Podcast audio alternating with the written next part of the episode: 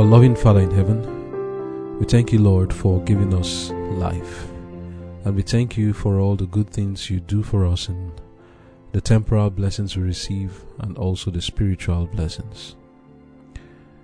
Dear Father, we know that your kingdom will be established on this earth, and we want to be instruments by which your will will be done, and your kingdom will also be established. We pray. Please grant us the grace and power. Help us, Lord, and give us the grace that our love for you may increase better than what it is now. Consecrate us, Lord, and as we fellowship with you, please speak to us words that will help us to be edified. Grant me, Lord, of your Spirit and put your words in my mouth. In Jesus' name I've prayed. Amen.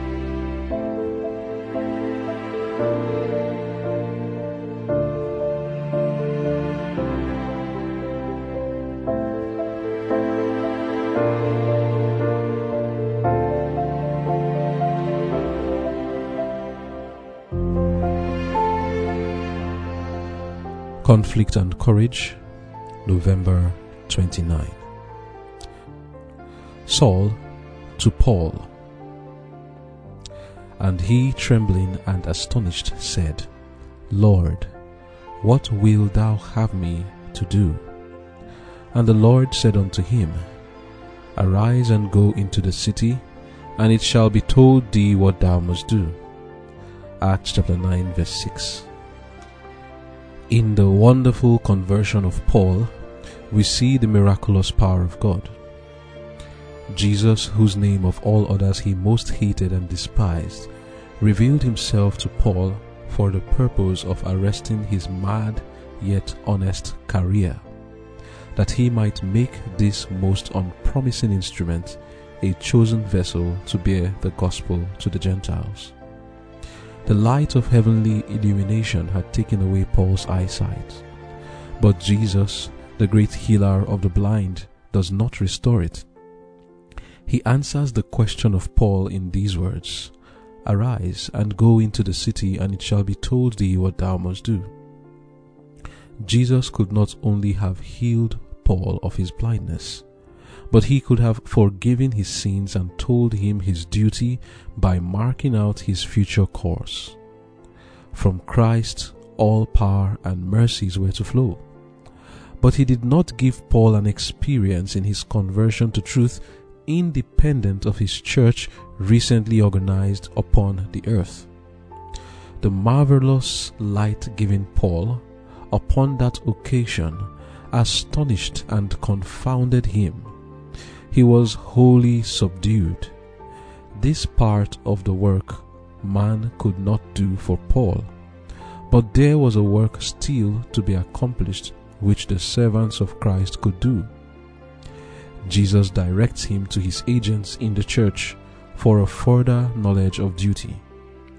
Thus, he gives authority and sanction to his organized church. Christ had done the work of revelation and conviction. And now, Paul was in a condition to learn of those whom God had ordained to teach the truth. Christ directs Paul to his chosen servants, thus placing him in connection with his church. The very men whom Paul was purposing to destroy were to be his instructors in the very religion that he had despised and persecuted. An angel is sent to Ananias directing him to go to a certain house where Saul is, praying to be instructed in what he is to do next. In Christ's stead, Ananias touches his eyes, that they may receive sight. In Christ's stead, he lays his hands upon him, prays in Christ's name, and Saul receives the Holy Ghost. Amen. The title of our devotion for today is Saul to Paul. We left off looking at how the light appeared to Paul and the Lord spoke to him. And for three days he was blind. It in that in the, in those three days he ate nothing, contemplating what he is to do next, and having a change of life. Paul had what we call a conversion. And we are all encouraged that we can have such an experience. We don't need to go literally to Damascus Gate and a light shine in our eyes and we then fall on the floor and we go blind. No, we don't need that.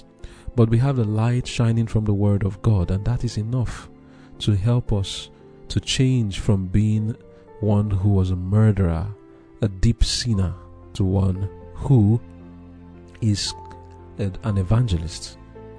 Now, after Paul waited three days, the Lord had another thing to teach him.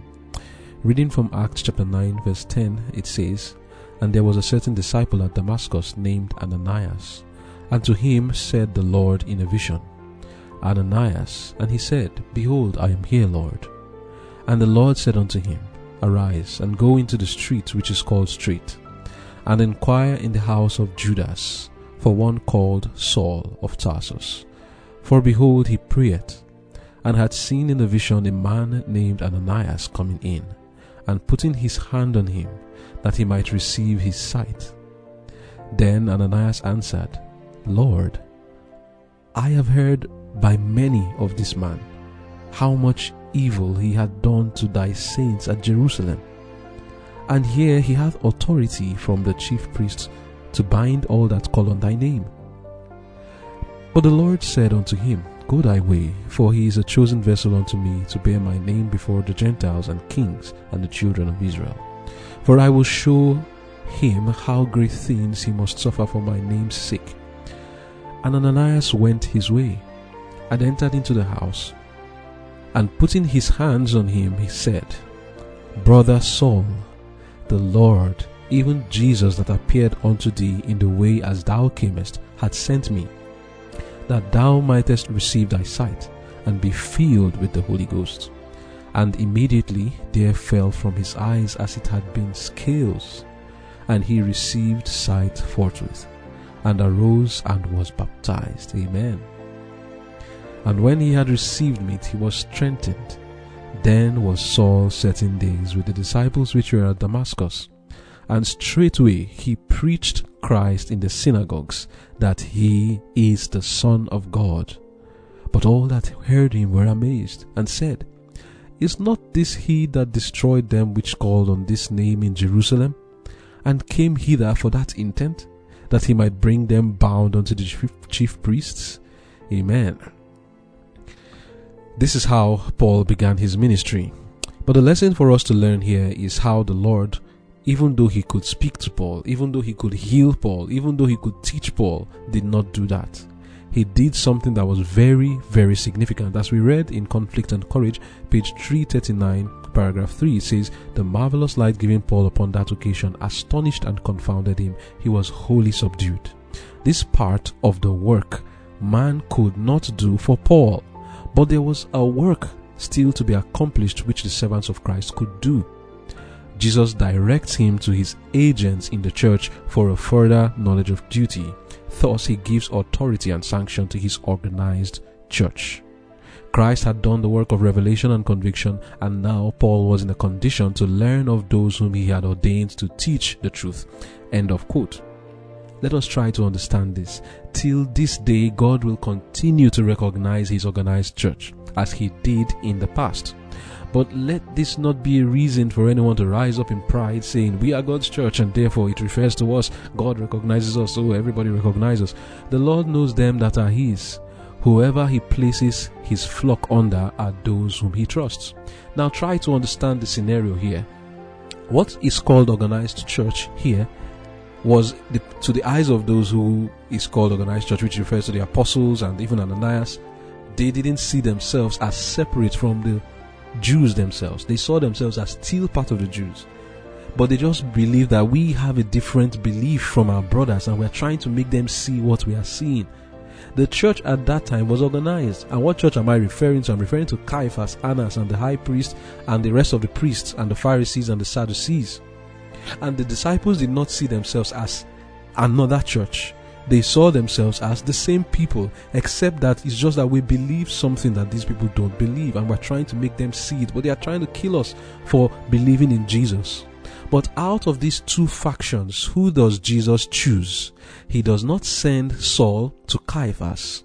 When Jesus was born, There was an organized church, and God did commit the Messiah into their hands, but the leaders among them were not to receive this honor.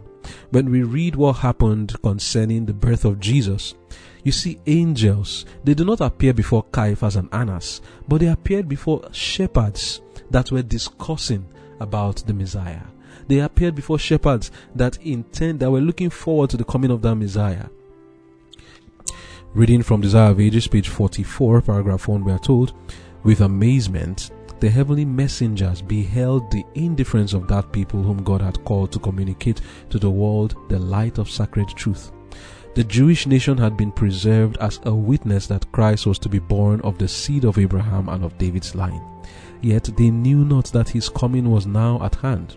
In the temple, the morning and evening sacrifice daily pointed to the Lamb of God, yet even here was no preparation to receive him.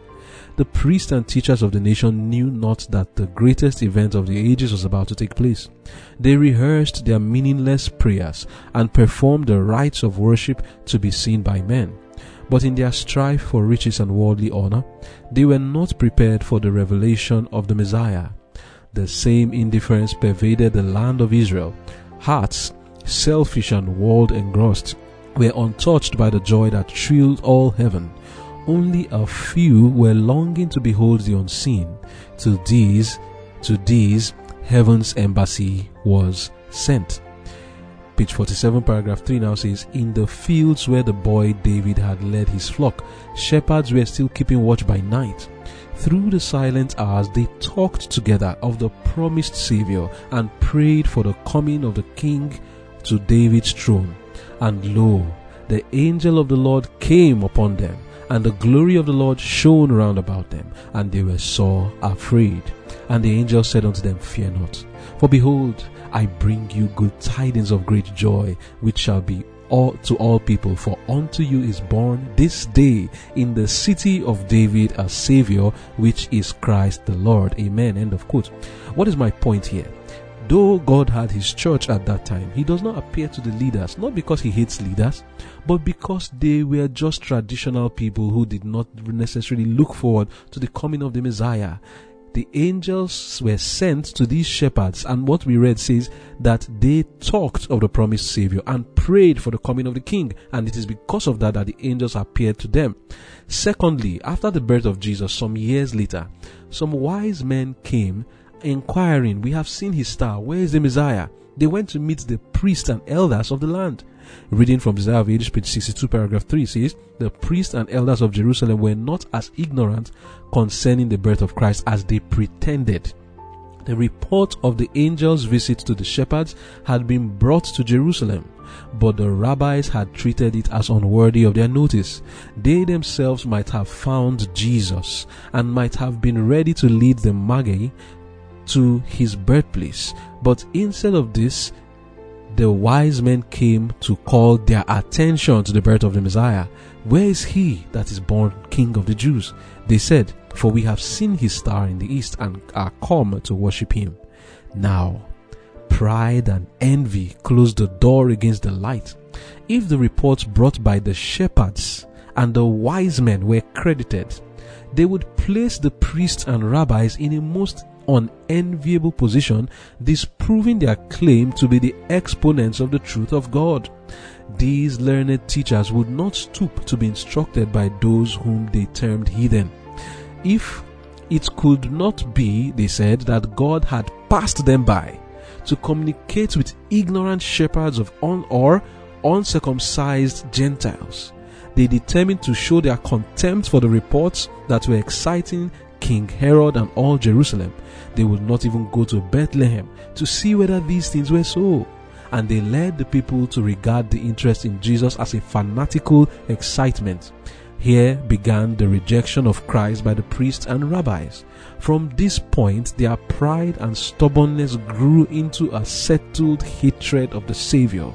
While God was opening the door to the Gentiles, the Jewish leaders were closing the door to themselves. End of quote. You see, these men, these Jewish leaders, they were still around in the days of Jesus. And God did not send Saul to them because they could not give the right mold to Saul. by their hatred for the truth. They had put themselves in a position where Jesus could not trust them with the keeping of his flock. He entrusted Saul into the hands of people who can give him the right mold. Now, from here, God calling Ananias shows that because Ananias associated himself with the truth, God committed Saul to him. In sending Ananias to, to Saul and Saul to Ananias, we learn the lesson that unless we make ourselves trustworthy, God cannot entrust the sheep to us. The Jews still considered themselves to be God's church, but they had rejected the truth and Jesus left them alone. He bypassed them. It is not for us to keep saying, Oh, the temple of the Lord, the temple of the Lord, the temple of the Lord are we. These people thought they were God's church, but God showed them that they are not His church. How? By committing His children not to them, but to the apostles and His own disciples. So it is not for us to say, oh, we are God's church when we are not in harmony with the truth. God does not bring to us people whom He would because we, like the leaders, sometimes we, we find ourselves opposed to the truth. God will never have committed Saul. It's not just because God, um, Ananias said, I am God's church, then God now sent him to Saul. No. But because Ananias was living in harmony with the truth and was preaching the truth, that is why God could approach him and tell him, Go and meet Saul. And also, I have told Saul about you that you are coming. He has seen you in a vision.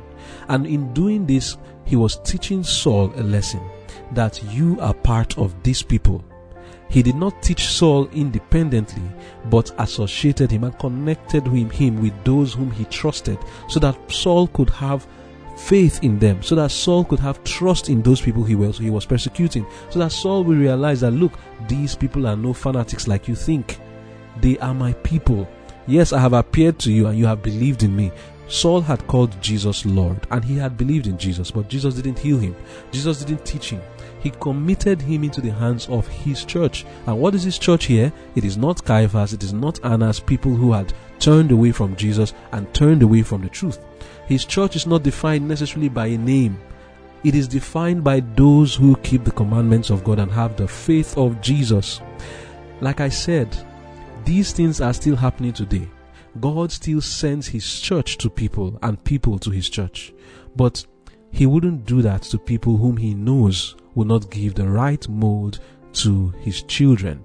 Reading from Counsels on Diet and Food, page 455, paragraph 2, hear these words carefully. It says, the Lord does not now work to bring many souls into the truth because of the church members who have never been converted and those who were once converted but who have backslidden. What influence would these unconsecrated members have on new converts? Would they not make of no effect the God given message which his people are to bear? End of quote. If Saul was sent to a false brethren. Maybe if there was somebody like Ananias and Sapphira, not this Ananias who was a disciple now, false brethren, do you think the Lord would have committed Saul to them? No, because he knows that they will have a bad influence on Saul. The Lord will not commit his sheep to those whom he knows will have a bad influence on them. And if we want to be messengers of the Lord and want to be his church, we need to get our act right so that we can be worthy to receive the sheep and the flock of the Lord. We need to be converted so that Jesus can lead us to his flock and lead his flock to us. Cornelius was not told to go and meet Caiaphas and vice versa because he was not converted. That's Caiaphas was not converted. No matter how high the claim that we may have and how high the office and position we may hold, if we are unconverted and unconsecrated, we do not hold the truth in righteousness, the Lord will certainly be shooting himself in the foot if he commits his flock to us, knowing very well that we are Judases. But if we will align ourselves aright, the Lord will commit himself to people like us. But doesn't mean that um, people will not do evangelism. People do evangelisms everywhere. Even the Pharisees used to do it, and that was why Jesus told them in Matthew 23, verse 15 Woe unto you, scribes and Pharisees, hypocrites! For you compass sea and land to make one proselyte, that's one convert. And when he is made, you make him twofold more the child of hell than yourselves. Now, do you see why Jesus will not commit Saul to these people? And do you see why Jesus will not commit him, his children to some of us who call ourselves the church of God? Because we make people twofold more the child of hell than ourselves by teaching them wrong things, influencing them with the things of the world. If the world is influencing the church, then what will the church influence its members with? It will influence the members as the leaders of the church now will influence its members with the same worldliness. Reading again the from Manuscript Releases, Volume 12, page 332, paragraph 3 and f- page 333, paragraph 1, we are told now we see the need of workers in the opening fields before us. But where are the men that can be trusted, just like Ananias? Where are the men who year by year have been growing into a better knowledge of God and His ways and the movings of His providence? I want to sound in the ears of these sleepy half paralyzed souls the words spoken to Nicodemus. Except a man be born again, he cannot see the kingdom of God. John 3, verse 5. There is need to seek God with all the heart. Elevate the standard, the commonness, the cheapness of conversation, reveal the measure of the spirituality of the members of the church.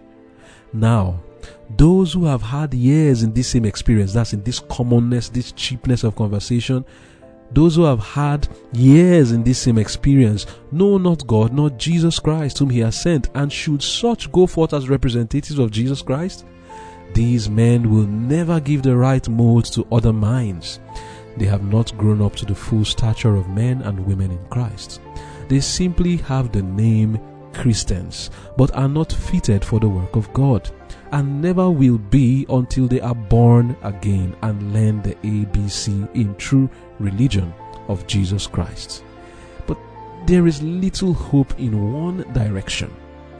Take the young men and women and place them where they will come as little in contact with our churches as possible, that the low grade of piety which is current in this day shall not live in their ideas of what it means to be a Christian. Amen.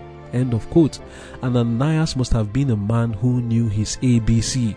He was not someone who was influenced by many years of the commonness and the cheapness of conversation and worldliness. He is one who had the true religion. And this is why God sent him to Saul. We must keep studying to make ourselves qualified to be people whom God can use. If we are not qualifying ourselves, God will hide his children, his flock from our eyes, and we will be deprived of the honor of being the servants the Lord will use to raise the next Paul. Let us not flatter ourselves saying, since we are God's church, God will have respect to us and we are the ones who are his agents on the earth. Like he bypassed the organized church of the Jews, he will also bypass us unless we show evidences that he can trust his flock in our hands. He will bypass the leaders like he bypassed Caiaphas and lead them to a mere disciple like Ananias who represents his true church. And those are the people that God will commit his flock to. And that is how he committed Saul to Ananias and to his true church let us qualify ourselves to be truly the children of God, that we may have the privilege. Ananias has the privilege of saying it was through him that this mighty evangelist came. So also we may have the privilege of being the ones through whom heirs of salvation shall be made into the kingdom of God, and greater evangelists shall be brought into the work of the Lord. And so you can be sure that Ananias will not lose his reward for being one who the Lord used to minister to Saul and bring him into the truth. We are only God's church, only as we hold on to the truth. Let us not be like the Pharisees who go around doing evangelism, but our evangelism is to make people to be twofold the children of hell more than ourselves. Because the Pharisees were still doing evangelisms, and they even made Saul what he was. They were the ones who evangelized him and made him what he was. They made him twofold a child of hell than themselves. But the Lord, in His mercy, ministered to Saul with the right people, His true church. Because, as far as Saul was concerned, those Pharisees represented God's church. And they will call themselves, We are God's church, we are God's church. But God knows those that are His.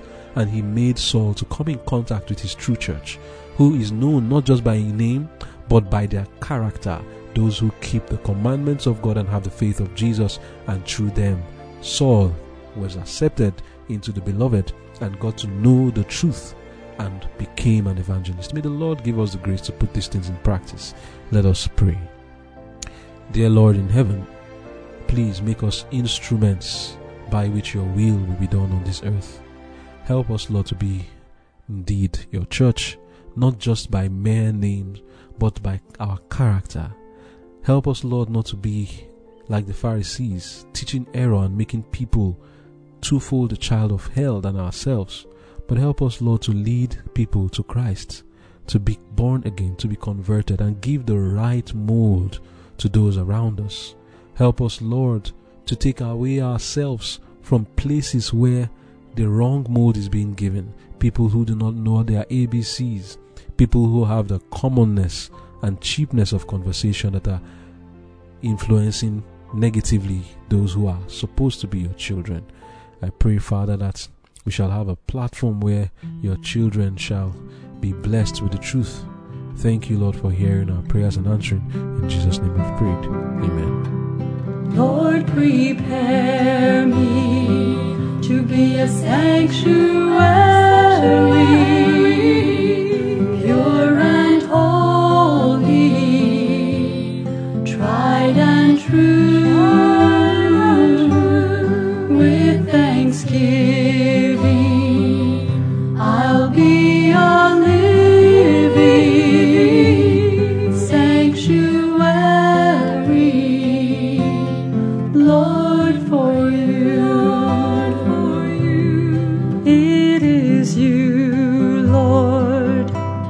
who came to save,